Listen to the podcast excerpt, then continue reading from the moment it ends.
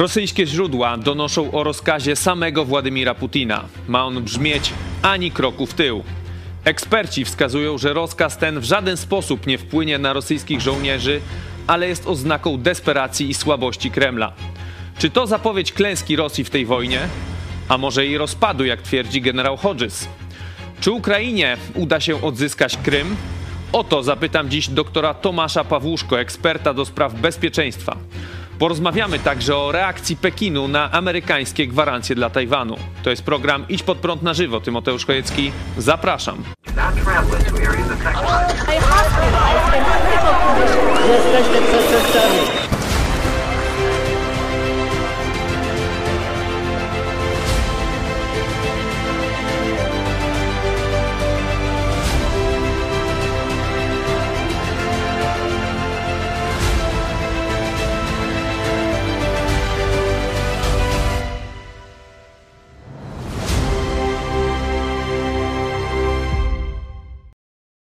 Witam Państwa bardzo serdecznie. Ze mną w studiu pastor Paweł Chojecki. Witam. Witam Ciebie, witam Państwa. Będziemy mieli za chwilę też połączenie z doktorem Tomaszem Pawłuszką, a my tradycyjnie przypominamy o wsparciu telewizji Idź Pod Prąd. Przypominamy Państwu, że jesteśmy telewizją niezależną, która utrzymuje się z Waszego wsparcia. Także jeżeli chcecie wesprzeć naszą telewizję idźpodprąd.pl wsparcie, tam znajdziecie szczegóły. Jesteśmy także na patronajcie, patronite.pl idź pod prat, a my przechodzimy dzisiaj do no, takich dosyć dramatycznych rozkazów. To mi się przypomniał 45 rok i Pierwszy.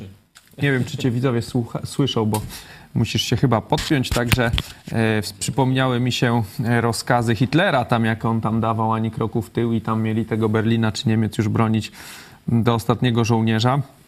Wiele to im nie dało. Na koncie, bo tu i Moskwa już była praktycznie zagrożona przez oddziały niemieckie i mm, Stalin też już bardzo mocno trząs, trząsł kalesonami. No to rosyjski bloger e, Rybar, tak on e, wojskowy się e, nazywa, donosi o tym rozkazie, ani kroku w tył, no ale za tym rozkazem na razie jakby nie idzie jakieś wielkie wsparcie, tam miało iść, miało iść wsparcie, dużo się mówiło o trzecim korpusie, takim rezerwowym, ale on nie poszedł w jedno miejsce, został gdzieś tam roz, rozebrany po, po całym froncie, wiele to im nie dało. No, na razie jest jakieś zahamowanie. Ta ukraińska ofensywa na razie stanęła. Oni mówili o potrzebie pauzy.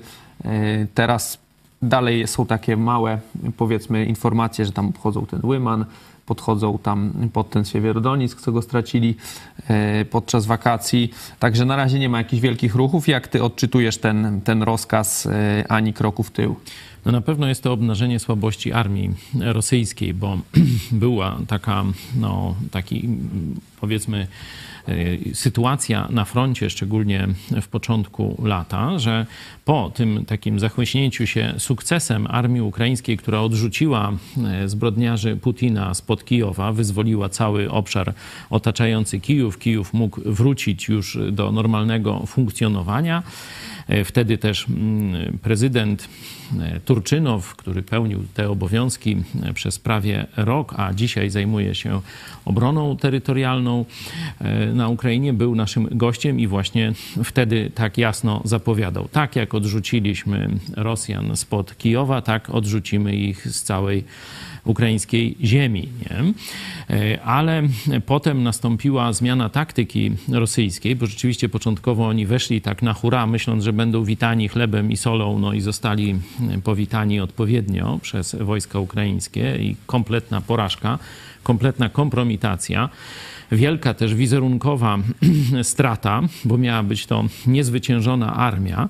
Do tego jeszcze doszły ogromne zbrodnie na cywilach. No to dało bardzo złą passę e, w mediach całego świata. Opinia publiczna jasno stanęła po stronie ukraińskiej, ale potem zaczęły się niekorzystne dla wolnego świata zjawiska, między innymi zmęczenie wojną, zmęczenie też psychologiczne e, Ukraińców, wzrost różnych cen, e, szczególnie nośników energii e, i zmiana jakości życia na Zachodzie, nie? to zaczęło troszeczkę, że tak powiem, powodować, że no może by już skończyć tę wojnę, tego typu nastroje. No i zmieniła się taktyka e, rosyjska. Oni przeszli na taką wojnę totalną, że te przygotowania artyleryjskie, a że dużo jednostek ogniowych, dużo zapasów amunicji, także dla nich to żaden problem. No i rzeczywiście zaczęli odnosić pewne sukcesy na tym froncie, szczególnie północno, północno-wschodnim froncie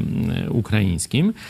No i tu był taki okres, pamiętacie, że mówiliśmy, że musimy teraz szczególnie modlić się, wspierać Ukraińców, bo tu się rozegra e, sprawa w psychice. Czy wytrzymają ten okres wojny, czy nie zbuntują się, w sensie nie zaczną protestować przeciwko swojej władzy.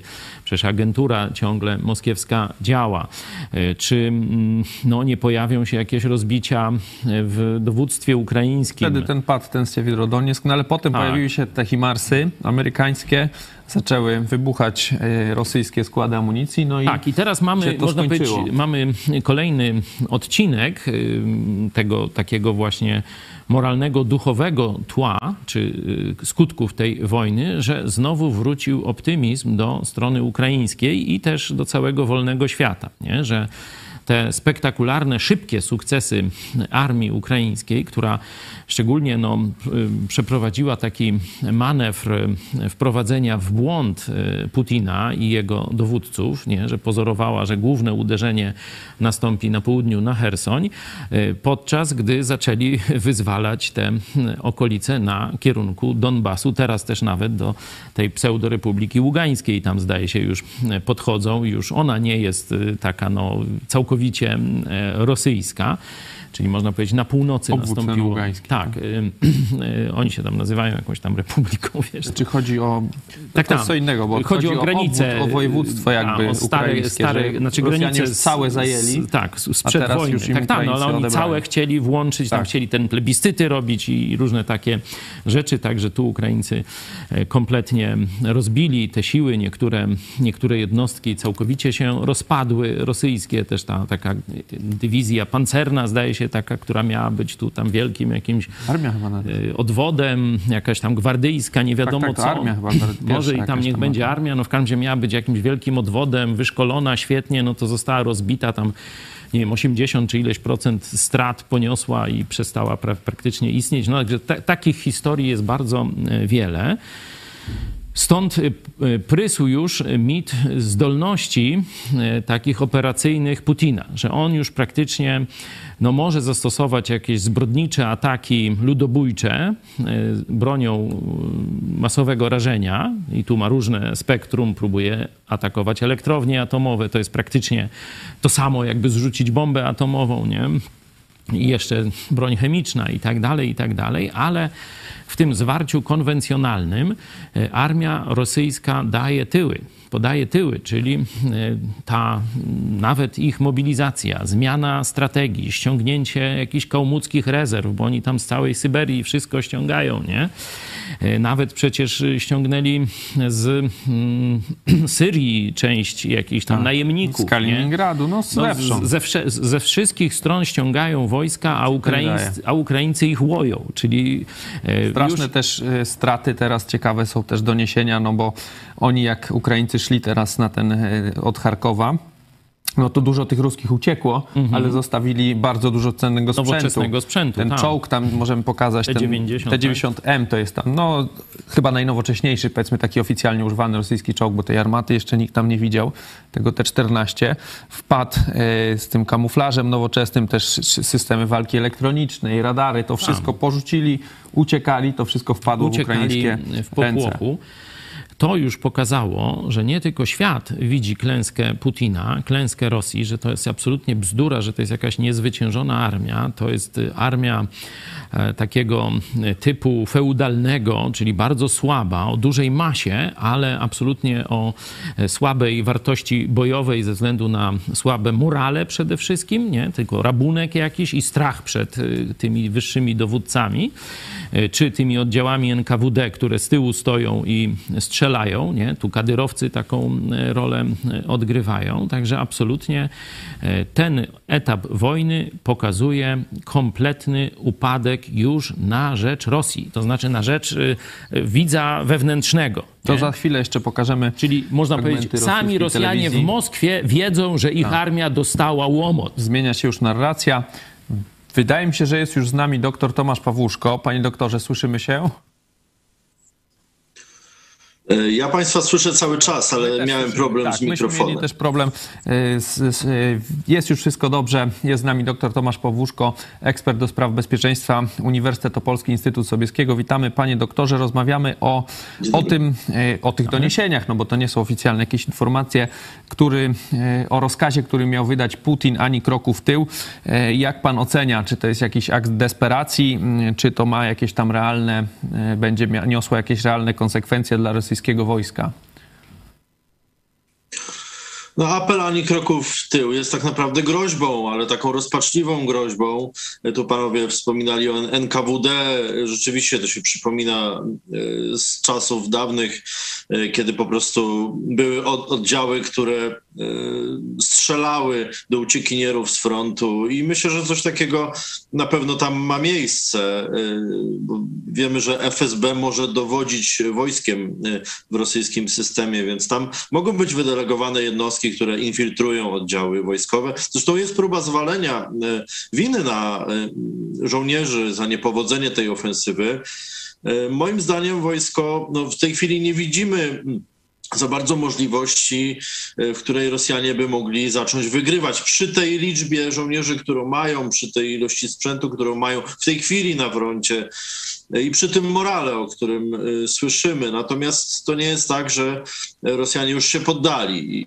Jeśli będą zdesperowani, uznają, że łatwiej jest się poddać, e, to to zrobią. E, Pytanie, co wtedy zrobią Ukraińcy, bo jednak e, ta skala zbrodni, która na terenach okupowanych jest, na pewno jest znacząca. A jeśli chodzi o mm, samą wypowiedź Władimira Putina, widzieliśmy Władimira Putina na szczycie w Samarkandzie, Szanghajskiej Organizacji Współpracy. On to wyglądał na dość przybitego, bo nie był w ogóle słuchany i tak naprawdę liczył pewnie na, na jakieś poparcie, ale no, nie doczekał się go. Tak więc dla Rosji, dla rosyjskiego przywództwa trudny moment i możemy być świadkami różnych dziwnych wypowiedzi, zachowań. Trudno przewidzieć. No, mówił pan właśnie o tym poddawaniu się.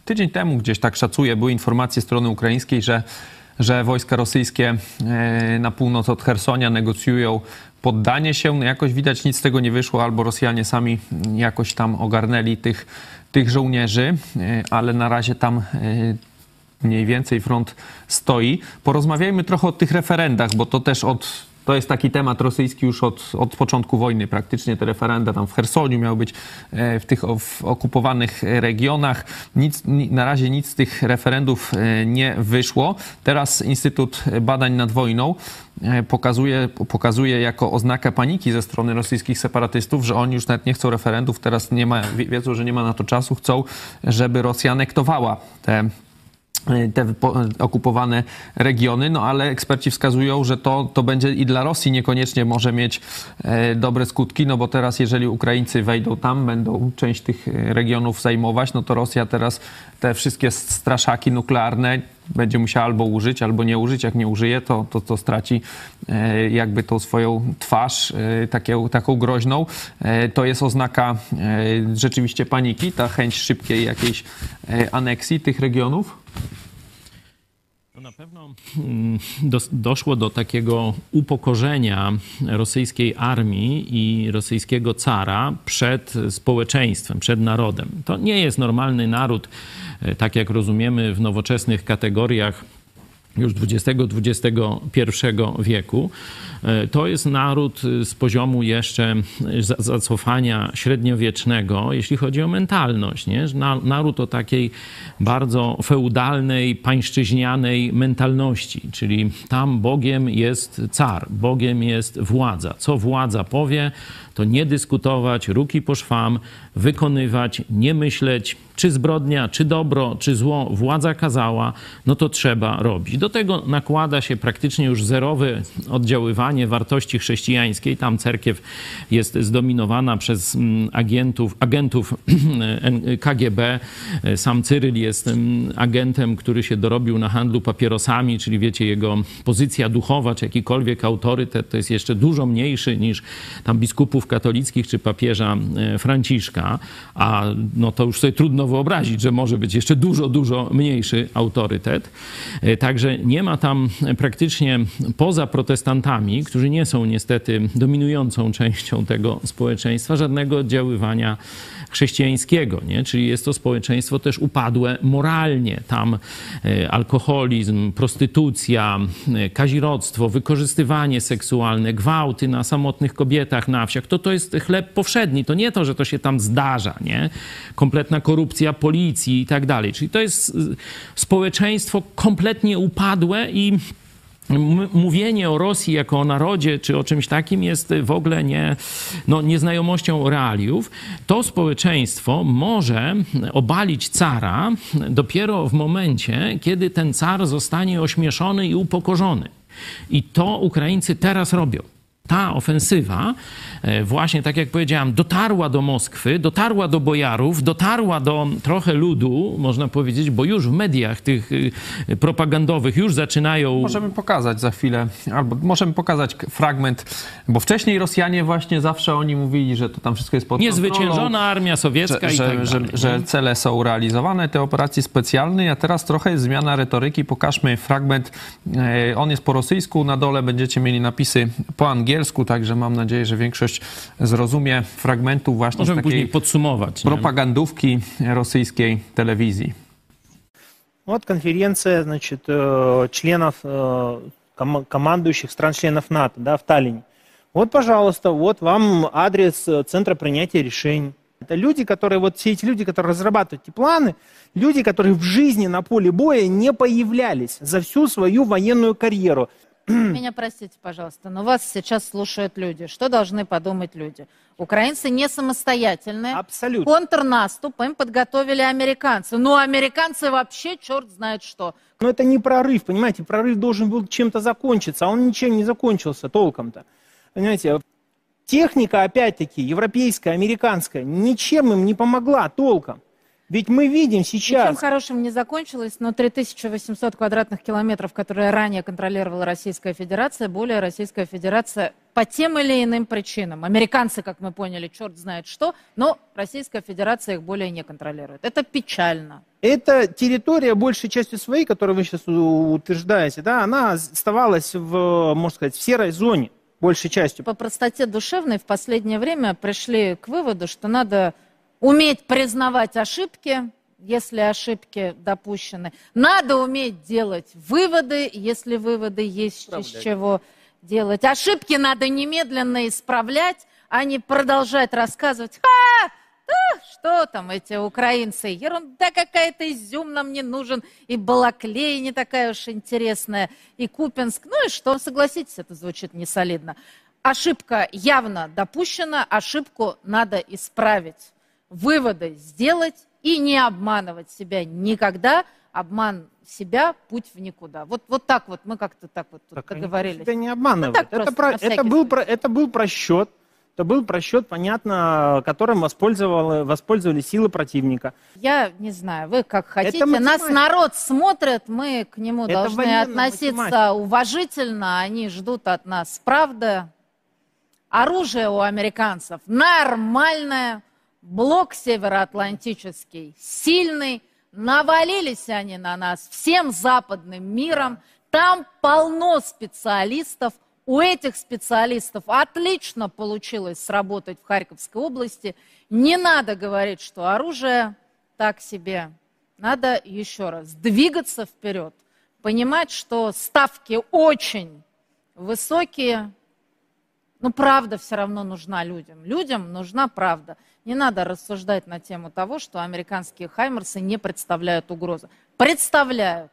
Представляют и утюжат они в том числе те территории, которые мы с таким трудом освобождаем. Scenka z rosyjskiej telewizji. Najpierw ten ekspert e, tam mówił, że, że amerykańskie e, uzbrojenie jest słabe, że e, amerykańscy dowódcy nigdy nie byli na polu bitwy. E, Na to ta właśnie ta propagandystka rosyjska, jedna z bardziej znanych, odpowiedziała, że tak nie można mówić, że na nas naród patrzy, że musimy mówić prawdę, e, że amerykańskie uzbrojenie jest normalne, że dobre, że tam mnóstwo specjalistów, że cały Zachód, że blok natowski powiedziała, że jest silny, że się na nas zwalili, tak powiedziała, że na, na Rosję zaatakował cały Zachód. No i trzeba wyciągać wnioski z błędów, że błędy zostały popełnione. Panie, panie doktorze, skąd taka nagła zmiana w retoryce e, rosyjskiej? Czy oni już widzą, że, że ten naród, no, czy tam naród, no, że Rosjanie nie dadzą się tak okłamywać, że, mus, że te, ta klęska e, na Ukrainie jest tak, tak duża, że no, muszą jakoś ją zacząć ludziom też sprzedawać, tłumaczyć? Nie da się tego zamilczeć? No w tej chwili nie da się. No, komiczny był wyraz twarzy te, tego y, oponenta, tej pani. Y, On był taki zdziwiony, że ona to mówi, aczkolwiek to mogło być równie dobrze po prostu rozegrane, sprawdzanie, jak opinia publiczna zareaguje na tego typu jakby wygładzanie tematu. Y, Bo jednak Charków y, Rosjanom coś mówi. To, to nie jest miejscowość gdzieś tam na nabrzeżu, to nie jest jakieś miasteczko, to jest duża metropolia, gdzie Rosjanie mieli bardzo wiele kontaktów. E, To jest miasto wielkości Warszawy e, i nagle e, no, wojska rosyjskie zostały stamtąd odrzucone w tydzień. E, I, I to jest kłopot. Tak? Jak to wytłumaczyć? Oczywiście tłumaczy się to złym zachodem. E, Tam nie ma, e, chyba nawet słowa nie było o Ukraińcach, bo cały czas Ukra- słowo Ukrainiec nie przychodzi im przez gardło.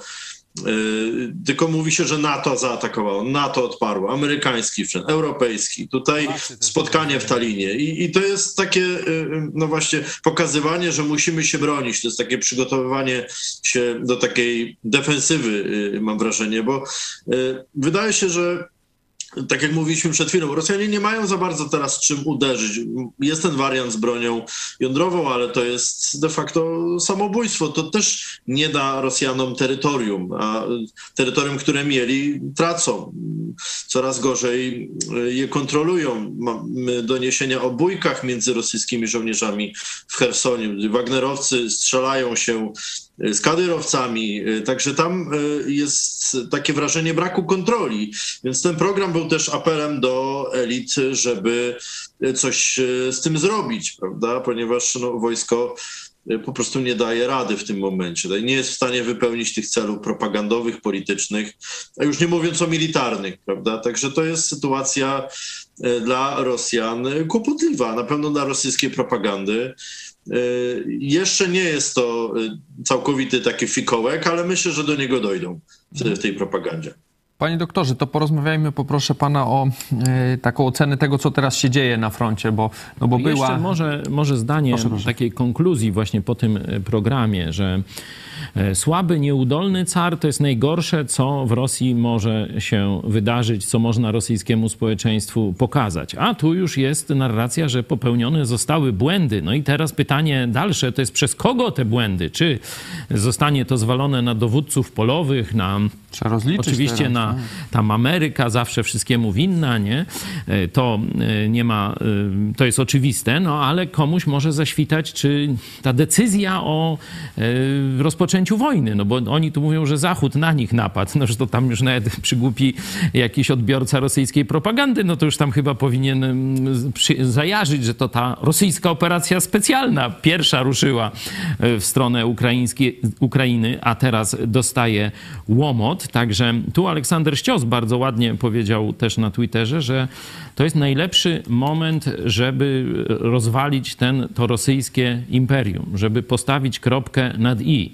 Bo to, co będzie robiła agentura rosyjska, to teraz będzie, no zawrzyjmy pokój żeby Rosja po tym ogromnym ciosie, po kompromitacji odczekała ileś tam lat, wzmocniła agenturę, wzmocniła wizerunek zewnętrzny i przede wszystkim odbudowała siły zbrojne. Także teraz narracja rosyjska to będzie pokój, pokój, pokój. Nie?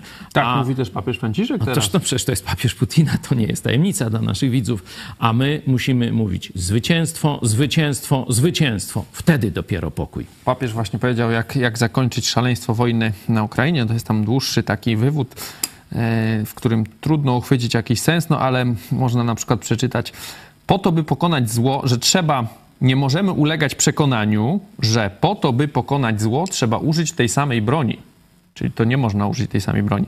Czyli nie na polu walki trzeba. Powiedział, że dialog jest niezbędną pokonać. drogą bez powrotu, trzeba prowadzić go ze wszystkimi. Czyli teraz ten dialog. No nawet, nawet ładnie powiedział, że nawet jak śmierdzą ruskie onuce, bo mówi, trzeba zatykać nos, a jednak z ruskimi dialogować. Nie? Noż toż jak papież tak lubi, to niech tak robi. Normalni ludzie nie dialogują ze zbrodniarzami. Kropka.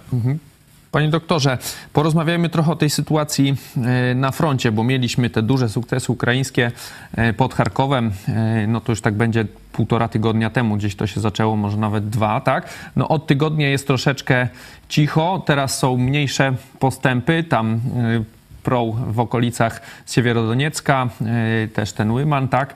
E, Też były doniesienia, że podchodzą pod Hersoń, no ale jakby to wyhamowało. E, Czym to jest spowodowane? Pauzą operacyjną? Czy Rosjanie gdzieś tam sprowadzili posiłki? No ja myślę, że Ukraińcy w tej chwili stracili efekt zaskoczenia i przygotowują się pewnie do jakiejś kolejnej niespodzianki. Yy, Pamiętajmy, że taktyka ukraińska musi być inna niż rosyjska. Rosjanie są okupantami, więc yy, myślą, że wszystko im wolno. Tymczasem Ukraińcy wyzwalają terytorium. To jest ich terytorium, to są ich ludzie, to są ich miasta. Więc bombardowanie Hersonia, gdzie stoi rosyjska armia, to byłyby ogromne straty dla ludności cywilnej. Więc Ukraińcy będą próbowali dalej niszczyć zaopatrzenie, logistykę wroga, wiedząc, że Rosjanie nie są w stanie dostarczyć posiłków na front.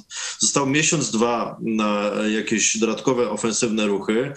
Mam wrażenie, że raczej będą dalej e, rozpoznawać, gdzie siły rosyjskie są najsłabsze i tam próbować uderzyć, bo też Ukraińcy oszczędzają żołnierzy. To, to też jest różnica w porównaniu do Rosjan. Tak? Jakby jest ten, ci podoficerowie w armii ukraińskiej mają dużo większą swobodę w decydowaniu o walce e, niż e, no, hierarchicznie uszykowani e, do boju e, Rosjanie, gdzie wszyscy czekają, co powie dowódca. No więc to jest, to jest kłopot, e, więc e, no, ukraińska armia jest bardziej elastyczna, dlatego też trudno przewidzieć jej ruchy. Ukraińcy sami się też tym nie będą chwalić, bo nie, nikt nie będzie zdradzał swojej pozycji wojskowej.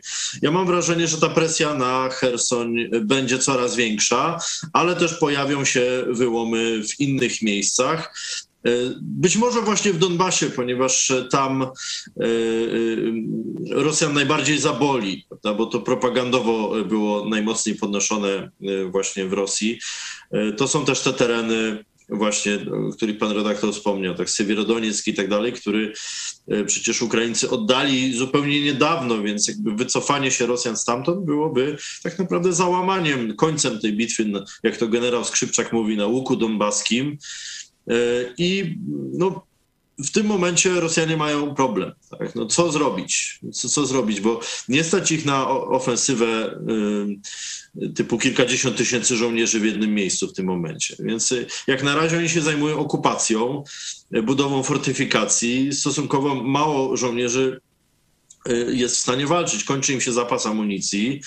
Y, Zwłaszcza tej rakietowej, bo ponoć Iskandery się już są na wyczerpaniu. Są pociski S-300, ale no to jest do terroryzowania ludności cywilnej, a nie do odparcia y, kontrofensywy. Tak więc y, no, Rosjanie mają problem. To jest taki pad, do którego sami doprowadzili. Jeśli Ukraińcy zwiększą liczbę dywersji na Krymie, w innych miejscach, doprowadzi to do chaosu, być może do jakichś negocjacji, czy poddawania się, czy rozpadu tych oddziałów imperialnych y, y, które no, będą odizolowane, otoczone albo pozbawione dowództwa i tak dalej. Więc y, no, wiele zależy też od tego, co Ukraińcy zaoferują tym rosyjskim dowódcom, bo na, ja nie wierzę, że rozmowy jakieś się nie toczą, bo skoro nie ma rozmów z Putinem, to rozmawia się z armią, z, z, tym, z kim się ma styczność i wydaje się, że mm, Rosjanie też muszą się jakoś przygotować do zimy. Ta kampania miała trwać trzy dni. trwa już pół roku ponad. Zima za miesiąc, dwa. I wątpię, by żołnierze, którzy funkcjonują przez rok, bo jeszcze poligony zimą zeszłego roku, funkcjonują w takich warunkach, czy oni mają czas na regenerację, na efektywną walkę i tak dalej. Zwłaszcza, że na front raczej ściąga się kryminalistów, czy, czy właśnie pracowników fabryk, pracowników kolei. Tak więc mięso armatnie tak naprawdę. Jest to i ujawnienie tego, czy, czy ujawnienie działalności tych irańskich dronów właśnie na froncie ukraińskim, no to, jest, to pokazuje, że Rosja nie jest w stanie swoimi własnymi zasobami przeprowadzić ofensywy na nowo, prawda? Czyli mówiąc krótko, inicjatywa operacyjna jest po stronie Ukraińców w tym momencie. To teraz Rosjanie czekają, co Ukraińcy zrobią, a nie odwrotnie. I to jest już samo w sobie sukces Ukraińców.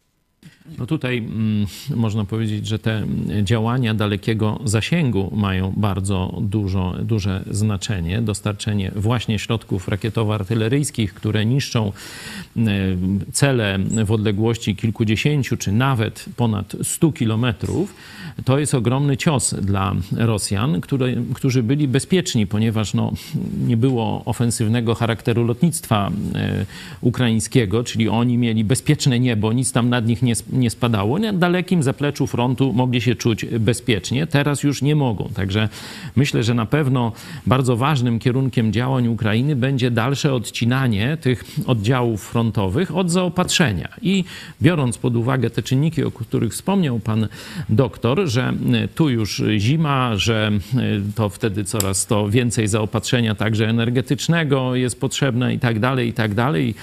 Tu żołnierz wyczerpany w tych jakichś polowych tylko umocnieniach, będzie zimno, będzie głodno, tu morale będzie upadało. E, tu ciekawą uwagę powiedział też generał Hodges na temat floty e, czarnomorskiej, że ona praktycznie zeszła z pola walki.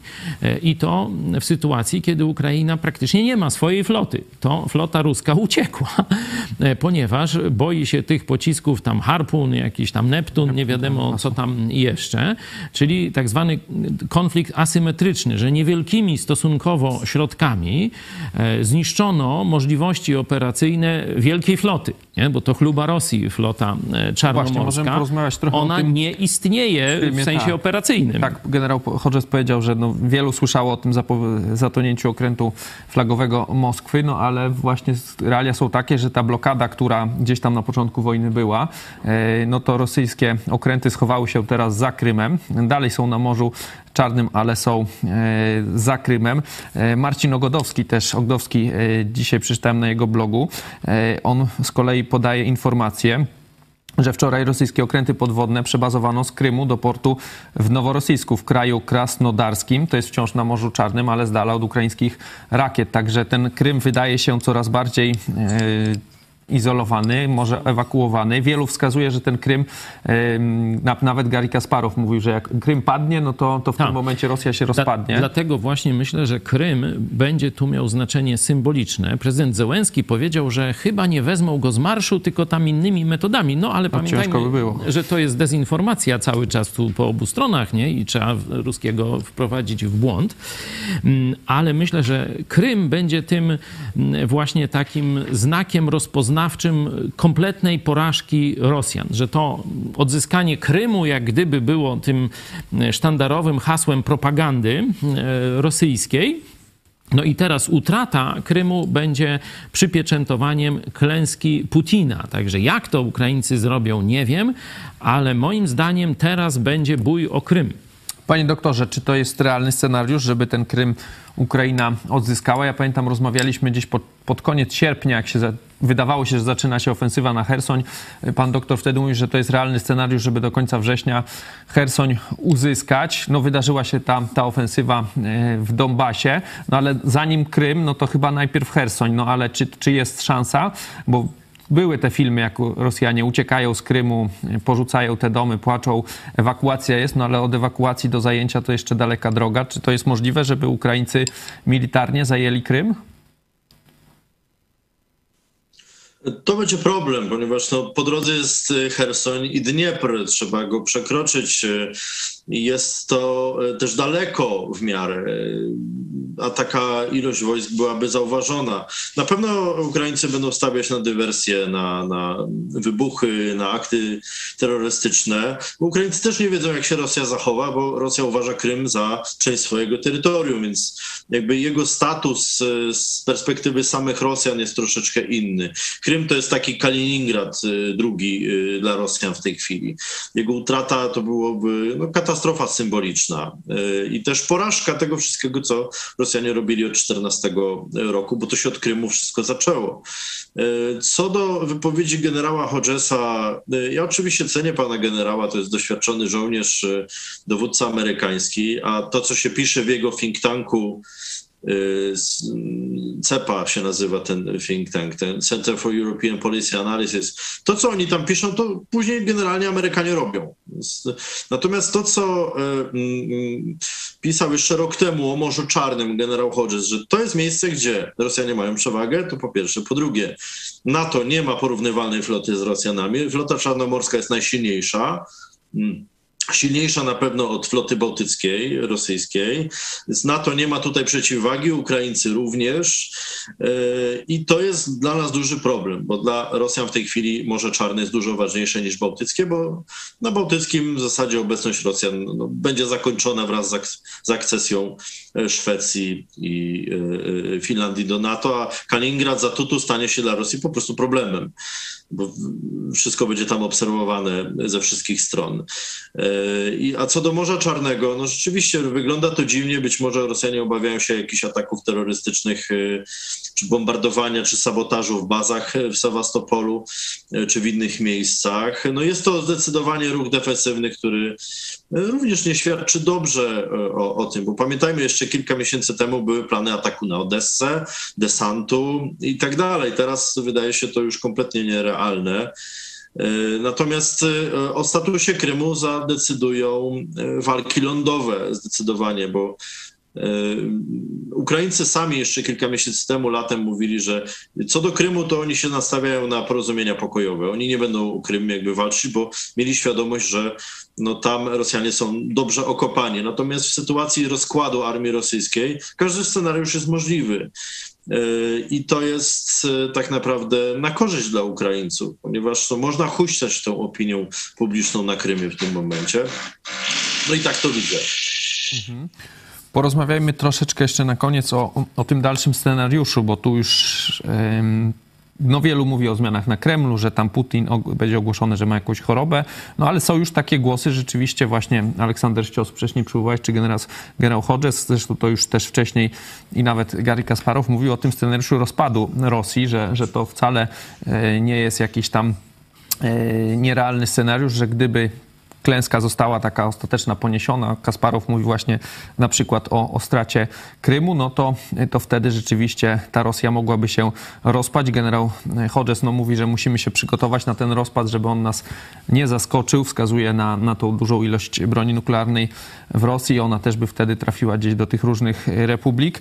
Jak myślicie, panowie, czy rzeczywiście to jest realny scenariusz, że, że Rosja się rozpadnie, czy, czy gdzieś tam nawet w przypadku przegranej wojny jakieś, do, jakieś roszady na, na, na szczycie zostaną dokonane, ale gdzieś to państwo e, dalej zostanie w takim statusie, jak teraz jest, panie doktorze.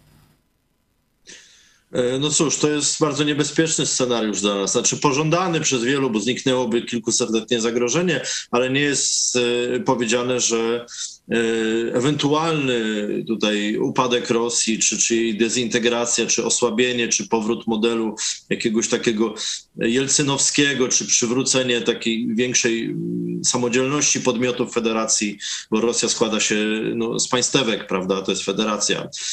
E, scentralizowana, gubernatorów wyznacza Putin, ale no, mimo wszystko tak mo mogą się pojawiać różne żądania oddolne. E, mnie się wydaje, że mm, mówienie o rozpadzie Rosji jakby nam jednego problemu, y, no może nam jeden problem rozwiązuje, ale tworzy kolejny, tak? Czyli y, co z tą bronią atomową, y, co z różnymi wataszkami, co ze wzrostem nastrojów faszystowskich w samej Rosji, które ta władza wyprodukowała. Tak więc to jest ogromny problem i chociaż jestem skłonny uwierzyć, że nawet Rosjanie będą gotowi tą kartą zagrać, że słuchajcie, no, trochę nam nie poszło, e, my się tu wycofamy, ale dajcie nam spokój. Tak? My coś tam nawet może zapłacimy. Oczywiście nie są skłonni mówić tego publicznie, ale wydaje się, że na pewno ktoś tam myśli o tym, jak ten konflikt y, rozwiązać tak, żeby obyło się bez strat dla władzy rosyjskiej, bo władza dba przede wszystkim o siebie, bo widzimy, że te mity Wielkiej Rosji, Wielkiej Armii, ruskiego miru, E, są e, no, przebrzmiałe. Aczkolwiek ja wciąż jestem e, w stanie uwierzyć w to, że Rosjanie są gotowi na przykład obalić Łukaszenkę i zrobić i wcielić Białoruś do federacji i to bez jakiejś dużej wojny. Także jest to cały czas zagrożenie. Rosja się zachowuje Y, mało racjonalnie od samego początku, więc trudno przewidzieć ich y, ruchy, ale cały czas mają na tyle sił i, i, i na tyle środków, e, ażeby wytwarzać chaos w naszym regionie. I, i jakby upadek Rosji y, może powiem inaczej. Ja przez ostatni miesiąc przeprowadziłem około 30 rozmów eksperckich, bo szykuję raport w Instytucie Sobieskiego. To jest 230 wypowiedzi rozmaitych, także na ten temat. I wielu ekspertów polskich, dyplomatów, żołnierzy, analityków mówi, że yy, owszem, byłby to dla nas dobry scenariusz, ale my nie mamy scenariusza na ten scenariusz. Tak? Znaczy nie wiemy, co wtedy by się stało. Ukraińcy na pewno mają scenariusz, co by się stało na wypadek śmierci prezydenta Żołańskiego, bo pamiętajmy, że i to się może wydarzyć. Rosjanie w desperacji mogą wysłać zamachowców, zabójców i tak dalej. Także y, no, pytanie, y, czy my mamy na to scenariusz y, i czy, mamy, czy sami Rosjanie mają scenariusz na wypadek utraty przez Putina zdolności do sprawowania władzy z różnych powodów. I obawiam się, że nie mamy takiego scenariusza, więc, więc dopóki go nie mamy, no, trzeba o tym myśleć. Natomiast y, nie wydawałbym takich sądów kategorycznych, że Putin zaraz upadnie, bo jednak on ten system zbudował. Putin to nie jest człowiek, Putin to jest system, który on stworzył przez 20 lat. Więc y, jak się system zachowa w sytuacji próby, y, kiedy przez ostatnie lata była po prostu pacyfikacja wszystkich niezadowolonych. Co w tej chwili może się wydarzyć, trudno powiedzieć. Możecie także Wy odnieść się do, tej, do tego pytania. Mamy sondę, jest ona na, dostępna na czacie, na Instagramie, na Twitterze. Czy według Ciebie Rosja się podda? Głosujcie. Na koniec programu zaprezentujemy wyniki sądy. Pastor Paweł Chojecki, jak e, według Ciebie, czy to jest realny scenariusz i czy to byłby korzystny scenariusz? No bo na pewno Zachód wolałby, żeby Rosja gdzieś tam osłabła, ale dalej była, żeby można deal dalej e, kręcić. No z perspektywy Polski, tak jak pan doktor powiedział, kilkusetletnie zagrożenie pewnie by minęło, no ale byłyby jakieś inne e, zagrożenia, czy mniejsze, czy większe, ciężko teraz powiedzieć. Być może pamiętacie, starzy nasi widzowie na pewno pamiętają taki mój apel z początkowych dni wojny o pokój przez zwycięstwo. Nie zgniły pokój, nie niewolniczy pokój, ale pokój przez zwycięstwo. Czyli trzeba pokonać zło, pokonać wroga, a wtedy będzie pokój. Nie? Zobaczcie, że ten scenariusz, który wtedy, no tak może niektórym wydawał się śmieszny, no jak to zwyciężyć Rosję niezwyciężoną, toż to niemożliwe, nie? że dzisiaj to już o tym mówią wszyscy i eksperci, tu jak pan e, doktor powiedział, nie? no już dyskutują nad tym problemem. Generał Hodges, Aleksander Ścios, no już wszyscy o tym mówią. No a myśmy się o to modlili ponad pół roku temu. Nie? Warto e, wziąć to pod uwagę, że rzeczywiście być może coś jest w tej stosunkowo niepozornej księdze w Nowym Testamencie Jezusa Chrystusa i że modlitwa ma sens. A teraz ciągnąc myśl pana doktora, rzeczywiście nie mamy wpływu na to, co się dzieje w Moskwie, nie? E, oby tam ona się zawaliła i zniknęła na zawsze z dziejów, choć raczej na zawsze nie, nie zniknie, bo e, można znaleźć jakieś reminiscencje takiego imperium zła na północy od Izraela. Można to w Księdze Apokalipsy znaleźć, czyli to jest imperium no, na północ od Izraela jest właśnie Moskwa, tak wprost, nie? Można powiedzieć nad Tel Awiwem czy Jerozolimą to jest właśnie Moskwa, nie? I, i to imperium zła tam, tam e, siedzi, nie? Drugie imperium to jest na wschodzie, nie? Noż to tam, żeby nie trafić, że to Chiny, no to tak trzeba być trochę ślepym, nie? Że zobaczcie, że ten scenariusz opisany w Biblii, Rosja i Chiny jako zagrożenie dla świata, no na naszych oczach rzeczywiście funkcjonuje. No ale to nie znaczy, że my nie mamy robić swojego i że tu w perspektywie tam 50, 100 lat i tak dalej może być jeszcze właśnie pokój przed zwycię przez zwycięstwo nad imperium zła, nad Rosją. E, I my powinniśmy się na to przygotowywać. Tu generał Hodges bardzo jasno to takie wezwanie rzucił. Nie przygotujemy się do zajęcia Moskwy teraz, bo tym się zajmują Ukraińcy, ale my powinniśmy zbudować silną Polskę i silne Trójmorze w oparciu o sojusz polsko-ukraiński. To jest nasze przygotowanie. Czyli co zrobić, żeby jak gdyby przygotować się na ten scenariusz y, upadku Rosji, budować silną y, politycznie, społecznie, duchowo, moralnie i oczywiście militarnie Polskę i tu, o ile ta koalicja rządząca zaczyna mówić o sile militarnej, nie chce zbudować tam armię, wyposażać, kupuje czy koreański sprzęt, czy amerykański i tak dalej, jakieś tam gadki są na ten temat, e, to jeśli chodzi o siłę duchową, moralną narodu, tu jest kompletny impas. Tu jest e, cały czas e, w drugą stronę. Ludzie są coraz bardziej wkurzeni na władzę, Polacy są skłóceni, nie ma jakiego przywództwa z wizją i tak dalej, i tak dalej. To o tym nie będę szeroko mówił, tylko wspomnę, że to jest nasza robota, to jest coś do zrobienia e, w Polsce. E, ten sojusz z Ukrainą, taki no, już na sztywno, który będzie zalążkiem tego sojuszu właśnie e, Trójmorza, bo zobaczcie, co zaczynają mówić Niemcy. Przecież armia niemiecka to była taka kupa złomu, można powiedzieć, nie? Niemcy wspierały Rosję, Niemcy bardzo niechętnie pomagały Ukrainie, a teraz zobaczcie, w ostatnim ostatnich tygodniach jest kompletna zmiana narracji. Oto kanclerz niemiecki mówi, że to dzięki Niemcom Ukraińcy zwyciężają Rosję nie? że to właśnie uzbrojenie niemieckie dało przewagę nad Rosjanami, którego nikt tam nie widział za bardzo. Ale nie no, przekazali chyba dwie wyrzutnie. Tak, i to właśnie, to tak jak, jak, był dowcip, że jakbyśmy mieli tak ze trzy te czołgi Rudy 102, zdaje się, no to byśmy wygrali wojnę sami, bez, bez Ruski, nie? No to takie mniej więcej, zobaczcie, jakie kucypały opowiada, ale Ale Niemcy to, teraz mówią, poczekaj, że, właśnie, to, że będą mieli poczekaj. najsilniejszą armię w Europie, Scholz Właśnie, opowiada. czego? Ja jestem komentatorem, a ty pytasz. Ja też wiesz, tak. No ja wiem, że ty też tam dużo wiesz. No. Ale mówię, to jest śmieszne, nie? To, co ten Scholz opowiada, jak to dzięki ich broni Ukraina zwycięża kacapów. Ale to, co mówi dalej, to właśnie co nadmieniłeś, jest już groźbą. Jest już groźbą, że Niemcy chcą iść w kierunku militaryzacji. Przecież armia amerykańska, która stacjonuje, wojska okupacyjne, tak co tu będziemy ukrywać, no, e, one mają chronić Europę przed militaryzacją ze strony Niemiec. Nie? Oni tam obeszli system i e, podbili gospodarczo i drenują całą Europę gospodarczo nie? za pomocą Unii Europejskiej, ale to już jest inna, inna historia. Ale teraz Niemcy mówią, rozpoczynamy militaryzację Niemiec, żeby armia niemiecka była najsilniejsza w Europie.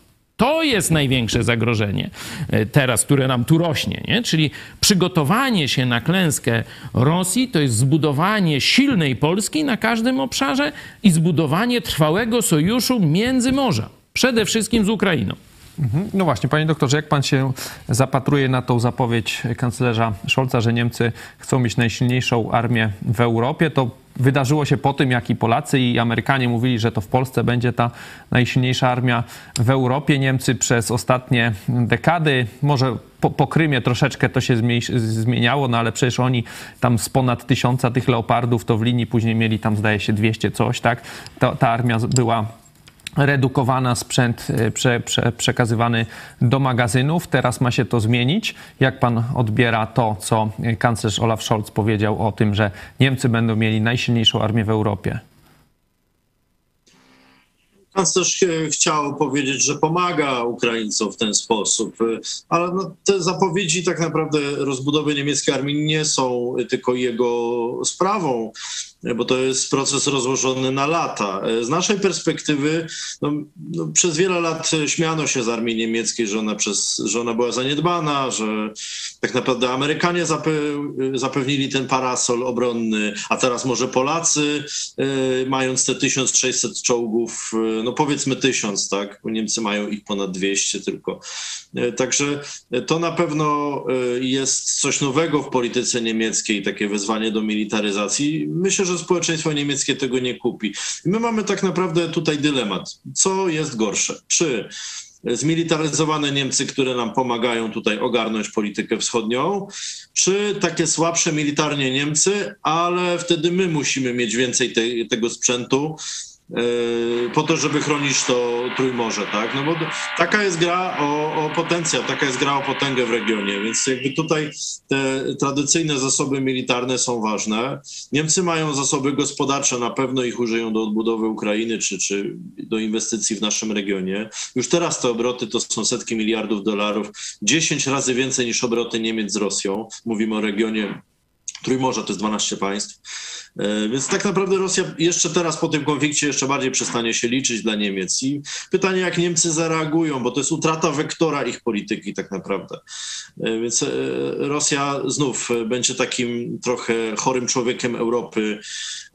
I może być też tak, i to jest trzeci scenariusz, że NATO uzna, że sprawę Rosji mamy załatwioną, teraz problemy sprawia Turcja, no to będzie przeniesienie uwagi na przykład na Rumunię. Prawda? Więc no, my na każdy scenariusz musimy być gotowi. Wydaje się, że w Polsce jest pewien konsensus i sił politycznych, i obywateli wokół takiej militaryzacji polityki bezpieczeństwa, bo armia cieszy się w Polsce zaufaniem.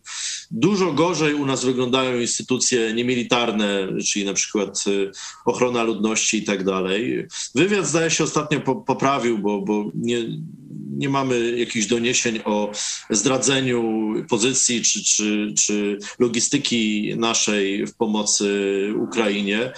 E, tak więc no jest to, co do tego mamy pewien konsensus też sił politycznych. I minister Błaszczak próbuje się właśnie wykreować na takiego lidera obronności, dbającego o bezpieczeństwo Polski. Tak, teraz bezpieczeństwo staje się tematem tak ważnym, tak jak 15 lat temu gospodarka. Także dlatego, że gospodarsko, gospodarczo jest e, e, cienko, mówiąc kolokwialnie. Więc ta obronność, bezpieczeństwo e, spadły rządzącym troszeczkę z nieba po to, żeby o tym mówić, prawda, pompować zagrożenia różne, żywnościowe, energetyczne, ekonomiczne i tak dalej, prawda, że to wszystko przez Rosję. Tak więc jest to takie wygodne też wyjaśnienie dla, dla naszych rządzących, a z perspektywy Niemców, cóż, nie wiemy, czy to są po prostu koniunkturalne wypowiedzi kanclerza, bo on się dosyć tak koniunkturalnie wypowiadał w ostatnich miesiącach.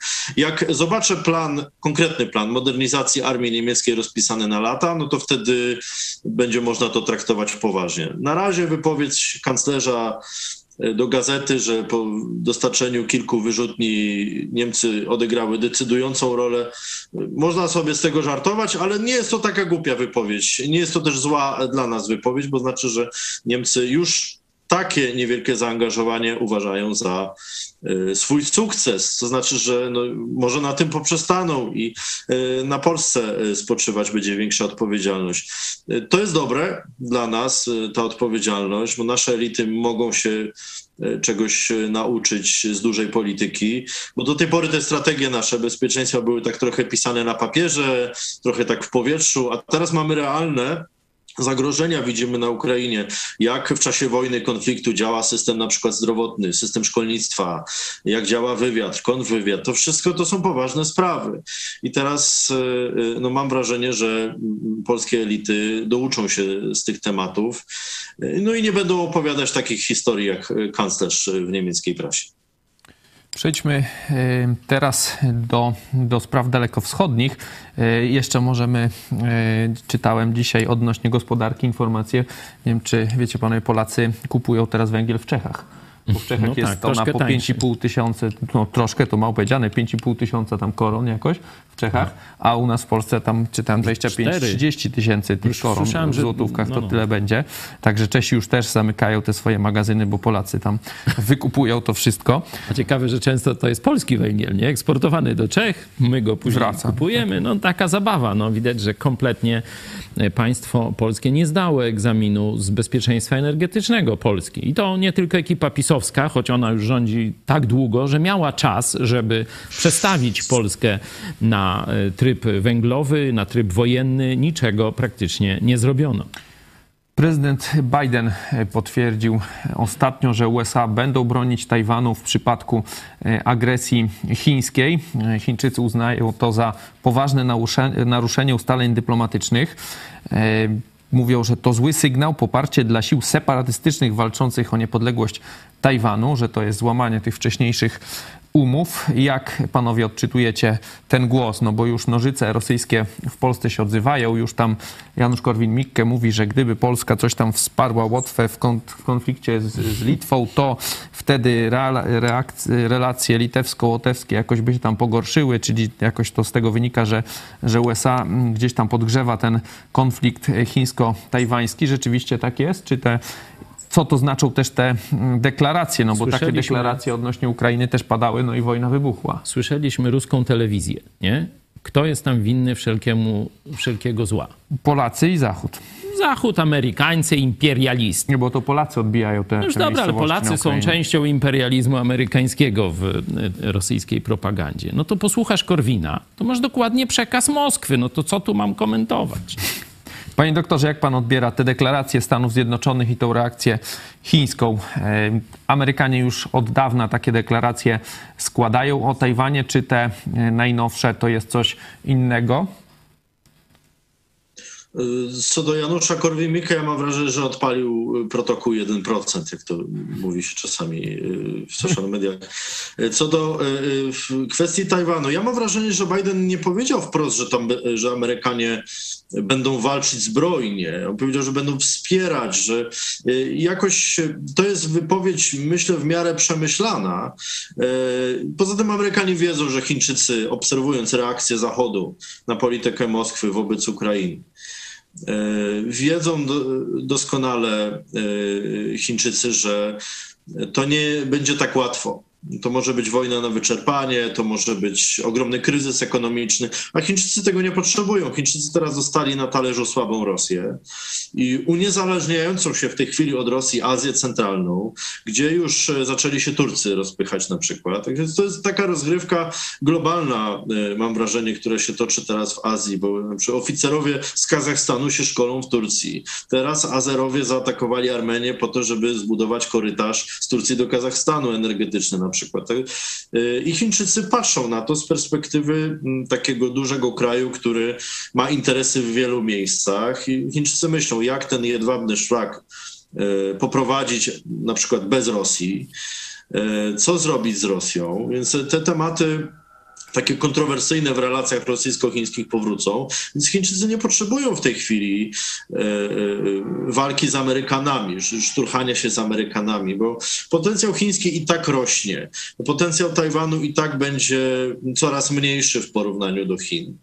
E, I testowanie Amerykanów będzie najlepsze w sytuacji, kiedy Amerykanie będą słabsi, bo teraz Amerykanie triumfują, są nawet wprost, Departament Stanu mówi, że jest bardzo usatysfakcjonowany ofensywami Ukraińców.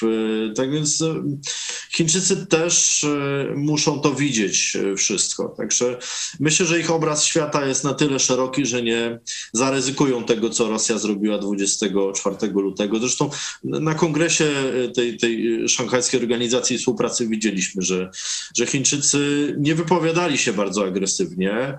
E, e, Putin e, uprzejmie właśnie tutaj potępił wypowiedzi Amerykanów na temat Tajwanu, natomiast Chińczycy nie zrewanżowali mu się, mówiąc o Ukrainie. Tak więc w tej chwili Chińczycy mają problem z Rosją, prawda? W sensie w jaki sposób zapewnić sobie rozwój bo zauważmy, Chińczycy wcale nie przystąpili do tych sankcji, e, e, czy przystąpili do większości sankcji, które Zachód na Rosję nałożył, bo obroty z Zachodem Chińczy, Chińczyków są gigantyczne i Rosja tutaj no, niewiele zmienia, prawda? Więc ja myślę, że z perspektywy bezpieczeństwa ekonomicznego Chin w tym momencie nie zdecydują się oni na e, coś więcej niż tylko manifestację siły. Być może Chińczycy też liczą na powrót Donalda Trumpa i na taki spór wewnątrz Ameryki, żeby go jakoś rozgrywać i wtedy w razie kryzysu przywództwa w Stanach Zjednoczonych, wtedy mm, jakiś ruch e, może podejmą. W tej chwili e, wątpię, żeby otwierali drugi front Amerykanom, bo to też nie leży w ich interesie. Pastor Pochojecki, jak ty myślisz, y, co to oznaczają te ruchy Chin? Zdecydują się kiedyś na atak na Tajwan? Na pewno w tej sytuacji ruch agresywny byłby samobójstwem dla komunistów chińskich. Jeszcze oni są nieprzygotowani. Ich sojusznik Putin, no mówiliśmy, jest bliski y, klęski y, i daj mu Boże, żeby już długo nie był bliski, tylko żeby ta klęska nadeszła. Także teraz myślę, że się nie zdecydują. Nie? Teraz to mogą tylko straszyć. Ogólnie strategia komunistyczna jest taka, że jak są słabi, to straszą, jak są silni, no to tam niekiedy udają. Nie? Chociaż mówię, no są, są odstępstwa od tej e, strategii. E, ale bardzo ważną rzecz powiedział e, pan doktor o tym, że komuniści chińscy mają już teraz ogromne przełożenie na, zresztą rosyjscy również, na politykę wewnętrzną w Stanach Zjednoczonych. Czyli rozwinęli agenturę e, i ogłupienie po części e, społeczeństwa amerykańskiego, szczególnie w dużych miastach, tu także ogromna niemoralność, eksport narkotyków. Y, przecież to właśnie Chińczycy odpowiadają za, można powiedzieć, zalew narkotyków y, w populacji amerykańskiej. Nie? Czyli e, no, demoralizacja, destabilizacja wewnętrzna społeczeństwa amerykańskiego. I pokaz tego był właśnie przy wyborach, przy tym ataku na Kapitol i tak dalej, że no wszyscy wow, no to, to wielkie imperium amerykańskie zaczyna coś na podobieństwo wojny secesyjnej, nie? Że, że tu może nastąpić kompletna, kompletne wyłączenie Ameryki z roli tego właśnie państwa stabilizującego cały świat, gdyby doszło do wewnętrznego konfliktu. A widać, że agentura rosyjsko-chińska, także przecież irańska, czy, czy szerzej świata e, tego muzułmańskiego, wrogiego Ameryce, nie? Stąd ta e, taka też ofensywa dyplomatyczna, żeby tam Izrael budował taki świat arabski przyjazny z kolei Zachodowi, Izraelowi i Stanom Zjednoczonym. Nie? E, także widać, że e, wpływ na społeczeństwo amerykańskie jest ogromny i destabilizacja tego społeczeństwa jest już dzisiaj nie e, scenariuszem science fiction, tylko jest realną możliwością. I w tym momencie, gdyby udało się doprowadzić komunistom do destabilizacji wewnętrznej Stanów Zjednoczonych, wtedy oczywiście oczywistym jest, że zaatakują także Tajwan, ale i Polskę również wtedy. No najpierw były te protesty Black Lives Matter, potem przecież COVID, potem właśnie to, co mówiłeś przy wyborach Trumpa. Ameryka rzeczywiście e, mocno się chwiała w ostatnich latach. E, panie doktorze, na koniec chciałbym e, jeszcze zapytać bardziej technicznie, żeby pan doktor podsumował te najnowsze doniesienia o polskich kontraktach e, zbrojeniowych dowiedzieliśmy się, że, że Polska wybrała w tym programie KRUK, czyli, KRUK, czyli śmigłowców uderzeniowych e, śmigłowce Apache w tej najnowszej wersji. E, także podpisano te kontrakty. Tu jest już z kolei krytyka na te samoloty szkolno-bojowe, co pokazywaliśmy przed chwilą, koreańskie FA-50 te krytykuje się, że są za słabe, z kolei Apache, że, że za drogie. Jak pan doktor ocenia te kontrakty, które Polska podpisała w ostatnim czasie? To jest duża ofensywa e, i finansowa, i też dyplomatyczna wokół tego. Ja mam wrażenie, że szkoda, że nie było debaty jakiejś eksperckiej na ten temat, dowiadujemy się o tym z Twittera, albo dowiadujemy się o tym z, z mediów, a przecież to są dziesiątki miliardów złotych pieniędzy podatnika. To, prawda, te pieniądze często są poza kontrolą e, parlamentu. Jeśli agencja uzbrojenia e, zakontraktowała na ten rok 120 miliardów, to, to, jest, to są gigantyczne pieniądze. I dobrze by było, aby no, była jakaś dyskusja na temat celów, jakby, czemu ten sprzęt ma służyć, jakie ma cechy nam potrzebne, jakie jest uzasadnienie dla jego pozyskania. Tak więc no, zawsze tutaj, ja wiem, że politycy nie lubią gadających głów, nie lubią trudnych, skomplikowanych rozważań, bo to się słabo sprzedaje, no ale w tej sprawie E, jednak e, przydałaby się, przydałby się jakiś konsensus. E, opozycja tutaj no, z powodów takich przyczyn spowodowanych wojną. Nie komentuje za bardzo tego ostro, no bo też nie chce się narazić na zarzut, że rozbraja Polskę i tak dalej, że nic nie zrobili. Jakby to, ale to nie może być zakładnikiem sporu wewnętrznego. E, ja słyszałem, że jeszcze Polska planuje samoloty przewagi powietrznej F-15. Jeśli weźmiemy całość tego sprzętu, jeśli on do końca dekady rzeczywiście spłynie i E, będziemy go mieć na wyposażeniu, powstanie problem. Szkolenie ludzi, e, demografia wojskowa, prawda? Czyli ile jesteśmy w stanie osób przyciągnąć do wojska. Przecież takie, e, taka skala takie zakupów, taka liczba sprzętu oznacza, że potrzebne jest no, prawie drugie tyle żołnierzy. Potrzebne są koszary, potrzebne są ośrodki szkolenia, potrzebny jest serwis, czyli powinny powstać na przykład licea, technika, szkoły zawodowe, wyspecjalizowane w remoncie militarnym. To jest, to jest bardzo kompleksowy temat, a ten, na ten temat w ogóle nie, się nie rozmawia. Tylko mamy no, zakup y, sprzętu, więc y, ja to oceniam dobrze, bo to jest dobry sprzęt. Pytanie, czy my będziemy potrafili wykorzystać to do jakby wzmocnienia naszej pozycji politycznej, dyplomatycznej, regionalnej, o tym, co mówiliśmy wcześniej, bo czasy idą niepewne tak jak Państwo zwróciliście, mamy rywali, zwróciliście uwagę, mamy rywalizację amerykańsko-chińską, pojawiło się coś, pojawiło się coś takiego jak soft power państw autorytarnych, czyli Chińczycy czy, czy inne kraje właśnie kolektywistyczne, także islamskie, Rosja wcześniej, yy, pokazywały, że mają alternatywę dla liberalizmu, który alienuje ludzi, który stawia na indywidualizm, na wolność, a wolność nie zawsze jest dobra, że czasem lepiej właśnie no, kreować jakąś alternatywę. Tak więc to e, mamy taki okres e, przed nami tej dekady, który będzie tą konfrontacją między demokracją a autorytaryzmem. I w sprawach zakupu sprzętu wojskowego dobrze by było, ażeby ta demokratyczna w końcu kontrola nad armią, cywilna kontrola nad armią była. E, żeby to nie było tak, że po prostu zakupy są robione bez wiedzy parlamentu, bez wiedzy Komisji Obrony, bez e, wiedzy wojska, że, że wojsko w ogóle nie bierze w tym udziału, prawda? Tak więc e, ja widzę to jako problem. Eksperci, z którymi rozmawiałem, też widzą to jako problem, także nie jest to tylko moja opinia. Oczywiście w mediach specjalistycznych znajdziemy różne tam uzasadnienia, wiadomości e, bardzo techniczne, no ale no, nie sprowadzajmy poważnej polityki państwa też do dyskusji czysto medialnej, twitterowej, youtube'owej, bo to, to też nie o to chodzi. Więc ja e, podsumowując, ja na te zakupy patrzę przychylnym okiem, natomiast brakuje mi tutaj szerszego zamysłu co do kształtu sił zbrojnych, bo ten dokument y, plan Armii 2035 dopiero ma się ukazać.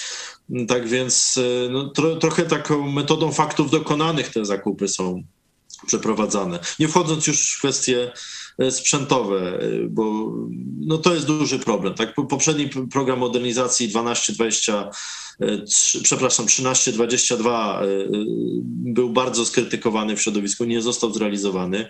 Obecny program jest realizowany, ale trochę tak łapu capu. E, no i mam wrażenie, że no coś nam tutaj umyka podczas tego pośpiechu, a to nie jest dobre, bo te czasy wymagają od nas strategicznego myślenia. Tak, rzeczywiście, no, trudno nie zgodzić się z tym, co pan doktor mm, powiedział. Ja bym jeszcze dorzucił do tego jakiegoś takiego, no, przynajmniej pozornego chaosu, że z różnych kierunków są kupowane te komponenty polskiego uzbrojenia.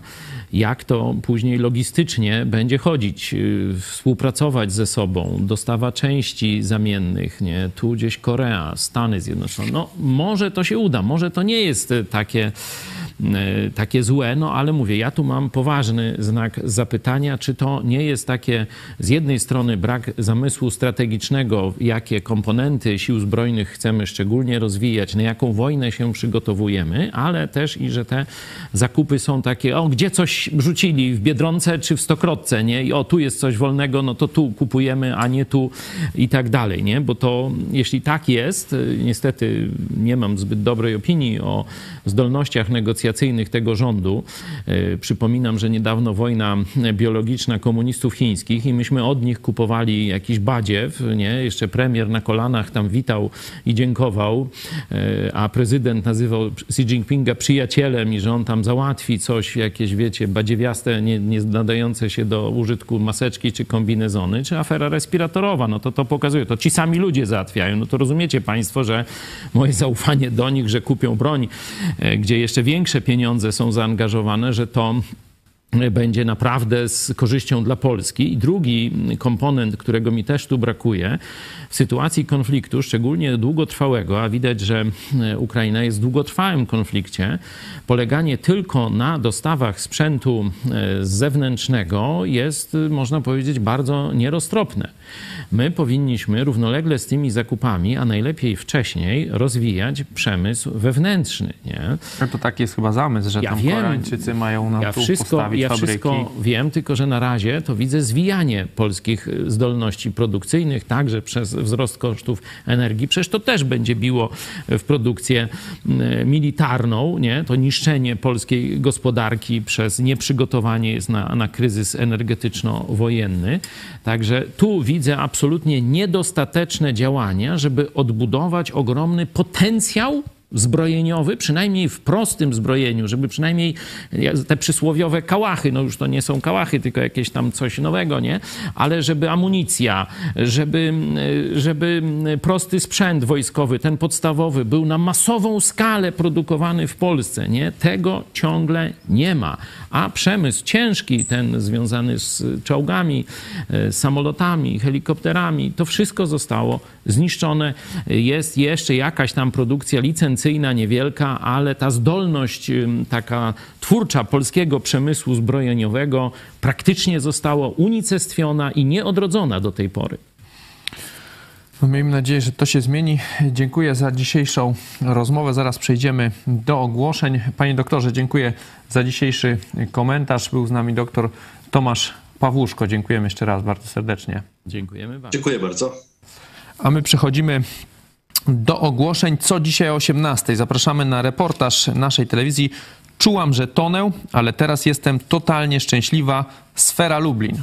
To już o godzinie 18. Yy, Jeszcze informacje liczbowe. Mamy 530 gitar na dzisiaj, czyli yy, w miesiącu wrześniu 530 osób wsparło telewizję Idź Pod Prąd. Do 1000 brakuje jeszcze 470, także zachęcamy Was, jeżeli to, co tutaj widzicie, Wam się podoba, prosimy o Wasze wsparcie. idźpodprąd.pl wsparcie. Możecie także pomóc nam polubiając e, dzisiejszy film, promując go na mediach społecznościowych, subskrybując nasz kanał. Ja przypomnę, że rozumiemy, że sytuacja jest coraz gorsza. I to mówiliśmy ja od dawna już przy okazji koronawirusa. Mówiłem, słuchajcie, wiem, że budżety domowe będą topniały. Nie? I nie chodzi nam o to, żebyście, jak to się mówi, wypruwali flaki i tu się stawiali na bardzo wysokie wpłaty. Oczywiście jest pewna grupa widzów, którzy wspierają nas naprawdę bardzo, bardzo hojnie i dziękuję. Ale żeby te tysiąc gitar było, to rozważ, czy na przykład wpłata 10 zł. No wiem, że 10 zł to też pieniądz, nie? Ale może tam rezygnacja z jakiejś niewielkiej rzeczy w swoim budżecie, a nam pokazanie, jest kolejna osoba, która nas ogląda regularnie, widzi wartość w tym, co robimy i wspiera, jak może. Może 10 zł? Chwała Bogu i dziękujemy Ci bardzo serdecznie. Możesz 50? Proszę bardzo, dziękujemy Ci bardzo serdecznie i chwała Bogu i tak dalej. Ważne jest, żeby dalej utrzymać ten potencjał, można powiedzieć, bojowy, e, czyli e, no, zdolność do oddziaływania, bo to robi wrażenie. To robi wrażenie na nas, nie? I to robi na, wrażenie na tych, którzy by chcieli zniszczyć telewizję Idź Pod Prąd i pokazać, że tu już oni nie dadzą rady i tak dalej. to ty właśnie taką stosunkowo niewielką wpłatą pokazujesz, że idziemy naprzód, że zachowujemy te zdolności oddziaływania na Polskę, bo informacja to broń dzisiaj. Nie? Dzisiaj e, można powiedzieć, wojna najbardziej rozgrywa się w przestrzeni umysłu. Oczywiście na polu walki to, co robią bohaterscy żołnierze ukraińscy, to jest bardzo, bardzo ważne i wspieramy ich na wszelkie możliwe sposoby, także materialnie ciągle wspieramy Ukrainę i też dosta- dostawy tam dla żołnierzy takiego sprzętu e, cywilnego, to ciągle robimy, ale walka o umysły Polaków. To jest coś, w czym rzeczywiście niewielu nam może w Polsce dorównać. I wspierając tego typu działania, właśnie informacyjne, walki o prawdę, wspierasz także zwycięstwo wolnego świata w tej wojnie z Rosją. Mamy też wyniki waszej sądy 60%, teraz już nawet 70% e, was uważa, że Rosja się nie podda, że się nie rozpadnie. E, Co jeszcze? Powiedzieliśmy o 18:00 mamy e, dla was materiał. Zapraszamy Was też na portal idźpodprąd.pl. Tam znajdziecie notkę z wczorajszego programu. Doda wygrała z Polską w Strasburgu. Jak to wpłynie na kolejne procesy o obrazę uczuć religijnych? Ten y, paragraf, y, on y, daje paliwo, ten paragraf o tych obrażonych rzekomo uczuciach religijnych, daje paragraf właśnie także agenturze moskiewskiej do rozpalania podziałów wśród Polaków. Powinniśmy pilnować wolności. Każdy powinien mieć prawo wypowiadania swoich ocen, swoich poglądów nawet jeśli one stoją w sprzeczności, czy wywołują niezgodę u drugiej strony. Dzisiaj czytaliśmy końcówkę 11 rozdziału Ewangelii Łukasza, gdzie Jezus mówi bardzo ostre rzeczy na rzecz faryzeuszów, przeciwko faryzeuszom. No i tam tacy zakonoznawcy mówią, ale ty nas obrażasz, ale ty nas obrażasz. Nie? Właśnie w cywilizacji chrześcijańskiej mówienie prawdy, nawet bolesnej dla drugiej strony, prawdy oceniającej działania, wierzenia e, czy słowa drugiej strony jest naszą wartością. W, w Rosji można mówić tylko to, co się władzy i cerkwi podoba. A w Polsce chlubiliśmy się, mówię o Polsce Złotego Wieku, że u nas można mówić to, co się uważa. Oczywiście wczoraj też w programie mówiliśmy o ograniczeniu. Jeśli ktoś by nawoływał do e, jakiegoś fizycznej agresji, do niszczenia, do napadania i tak dalej, to to nie jest wolność słowa. To jest przestępstwo i tyle. Ale kiedy wyrażamy swoje poglądy, nawet bolesne dla strony przeciwnej, to mamy prawo to robić. Oczywiście druga strona może nie chcieć słuchać, nie? To, to jest też jej prawo, nie? Ale nie możemy doprowadzać do tego, żeby w ten sposób, bo tam dwóch ludzi, zdaje się, w sprawie Dody, to dwóch ludzi skompromitowało państwo polskie. Nie? Skompromitowało państwo polskie. Oczywiście dwóch, że tak powiem, no, podało, że ich uczucia zostały tam obrażone, ale później cały system państwa polskiego został obnażony i skompromitowany przez Polakami i społecznością międzynarodową. Prokuratura, sądy i tak dalej, apelacje, to wszystko nic nie dało. To jest narzędzie osłabiania Polski. I zarówno katolicy, wierzący, czy niewierzący, czy ateiści, wszyscy powinni to zrozumieć. Tylko wolność daje nam możliwość pokojowego współistnienia. Jeśli któraś strona będzie miała maczugę władzy państwowej, czy to będzie Taliban jakiś, czy to będzie LGBT, czy co jeszcze, będą mogli skazywać innych za słowa, to państwo, naród będzie podzielony, a to jest na rzecz Moskwy. Także jeszcze raz Was zachęcamy do promocji tego artykułu idźpodprąd.pl. E, Mamy też e, ciekawą informację od naszych widzów. W plebiscycie na najlepszą pizzerię w województwie lubuskim, mistrzowie smaku, nasi widzowie z Pomorska, ich pizzeria Toska zdobyli pierwsze miejsce, także bardzo się cieszymy. Tu widzicie zdjęcia Doroty. E, Pozdrawiamy serdecznie Pozdrawiamy. i gratulujemy. Gratulujemy Dorota, całej Twojej rodzinie. E, Też składamy wielkie gratulacje. E, Tu dobra praca. Tu budujesz, budujecie taki etos, że chrześcijanie są solidni. we wszystkich dziedzinach życia, także w pracy zawodowej, także w usługach, które świadczą na rzecz społeczeństwa, także szacun wielki. A nie wiem, czy wiesz, ja też wygrałem pewien plebiscyt. Nie. To może nie aż tak wielki plebiscyt jak tu e, Dorota i e, pizzeria rodzinna e, Doroty i jej męża, ale y, na takim tam portalu protestanckim było, którego pastora najchętniej słuchasz. Jak myślisz, kto wygrał? No tylko jedna podejrzewam była pozycja, bo to w internecie czy gdzie? W internecie? Nie, tam z dziesięciu było pastorów. A. No już się pochwaliłeś, kto wygrał. Naprawdę? No. Esz. Ale czytasz mi w myślach. Nie, no oczywiście. 40% widzę tu. No to już tak, po- pomimo hejtu, wiecie, wiecie na przykład jakie bzdury opowiadają o nas? Na przykład, że nasz... To ten hater widzę zrobił tę A ankietę. dobra, czekaj. No nie sprzedawaj wszystkiego od. E, Taki hejt rozprowadzany jest, e, znaczy kłamstwo zwykłe na temat e, mnie czy naszego kościoła, że my nie wierzymy czy nie głosimy doktryny o Trójcy. Nie? Ile moich wykładów, ile wstawek w różnych kazaniach mogliście usłyszeć, kiedy mówię o trójjedynym Bogu. A takie, zobaczcie, bezczelne na wspak kłamstwo jest w części protestantów rozprowadzane. Nie?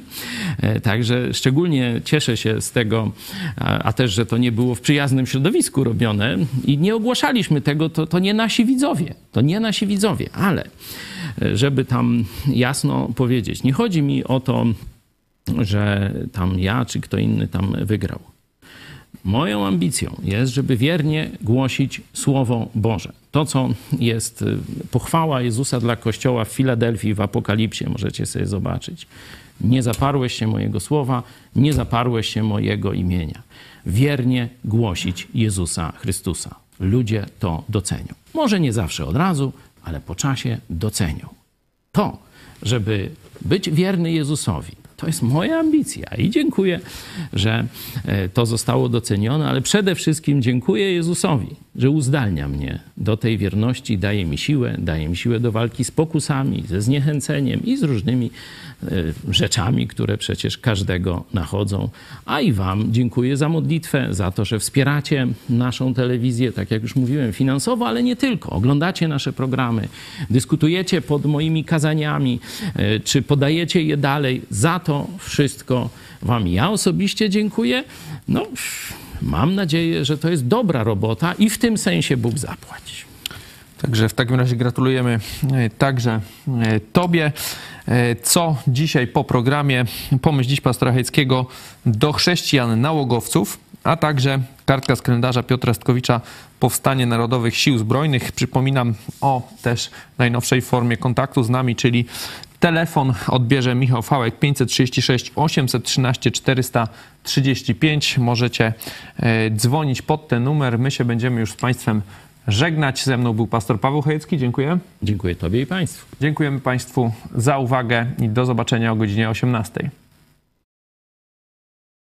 nauk to coś takiego, e, czemu nie możesz się oprzeć. Nie? E, Musisz to robić. Oczywiście musisz, mówię o takim poddaniu się i takiej przemożnej chęci. E, Nałogi mogą mieć albo tylko e, takie, powiedzmy, zewnętrzne e, przejawy, na przykład gry komputerowe, czy oglądanie pornografii, ale one wytwarzają pewne substancje chemiczne w mózgu i e, w tym momencie to się zbliża do takiego uzależnienia też od substancji chemicznych, tak jak jakieś narkotyki, nikotyna i tak dalej, czy alkohol, nie?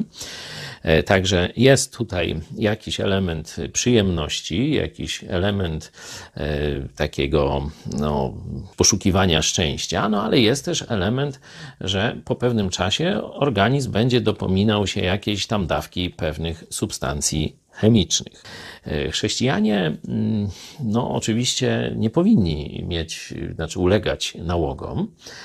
I e, niekiedy by chcieli, żeby Bóg zabrał to od nas tak e, cudownie. I rzeczywiście takie historie się zdarzają. Sam słyszałem, sam też widziałem, e, że niekiedy Bóg w odpowiedzi na modlitwę odejmuje jakąś tam chęć, uzależnienie i tak dalej. Niekiedy to się dzieje tuż po nawróceniu, niekiedy też później. Ale chciałem Wam pokazać pewien werset, który pokazuje, że nie możemy tylko zawsze oczekiwać, że Bóg w cudowny sposób mm, oddali od nas jakiś nauk. W pierwszym liście do Koryntian e, mamy takie oto stwierdzenie apostoła Pawła. Dwunasty werset. Wszystko mi wolno, lecz ja nie dam się niczym zniewolić. Nie? To jest decyzja. To Paweł, korzystając z mocy Ducha Świętego w sobie, postanawia zawalczyć, by nie być w niewoli żadnego nałogu. Inaczej mówiąc, kiedy poddajesz się jako chrześcijanin jakiemuś nałogowi, to pamiętaj, że jest to Twój wybór, Twoja decyzja. Nie musisz tego robić, ale chcesz. Masz moc, żeby przestać.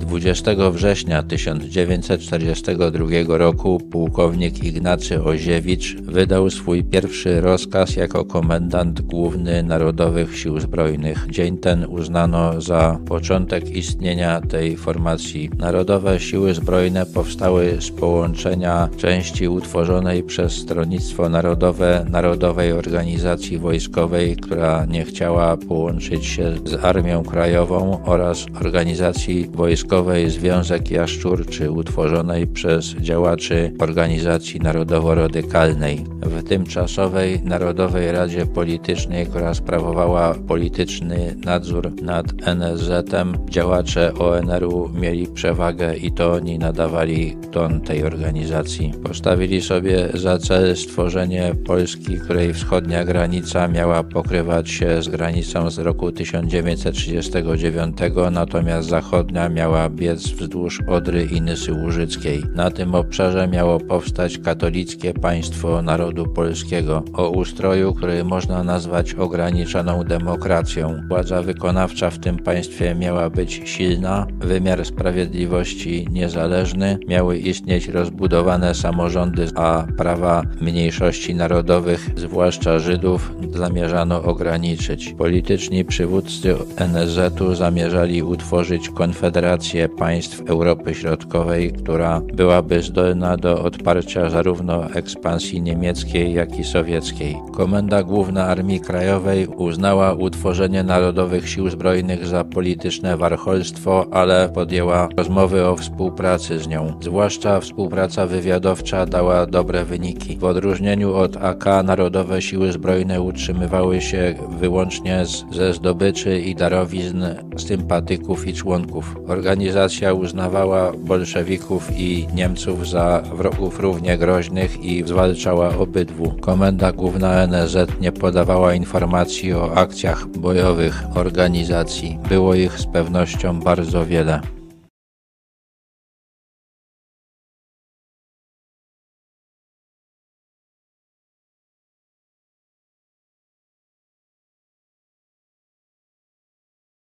W ostatnich miesiącach obserwujemy wojnę, którą Rosja wywołała napadając na Ukrainę.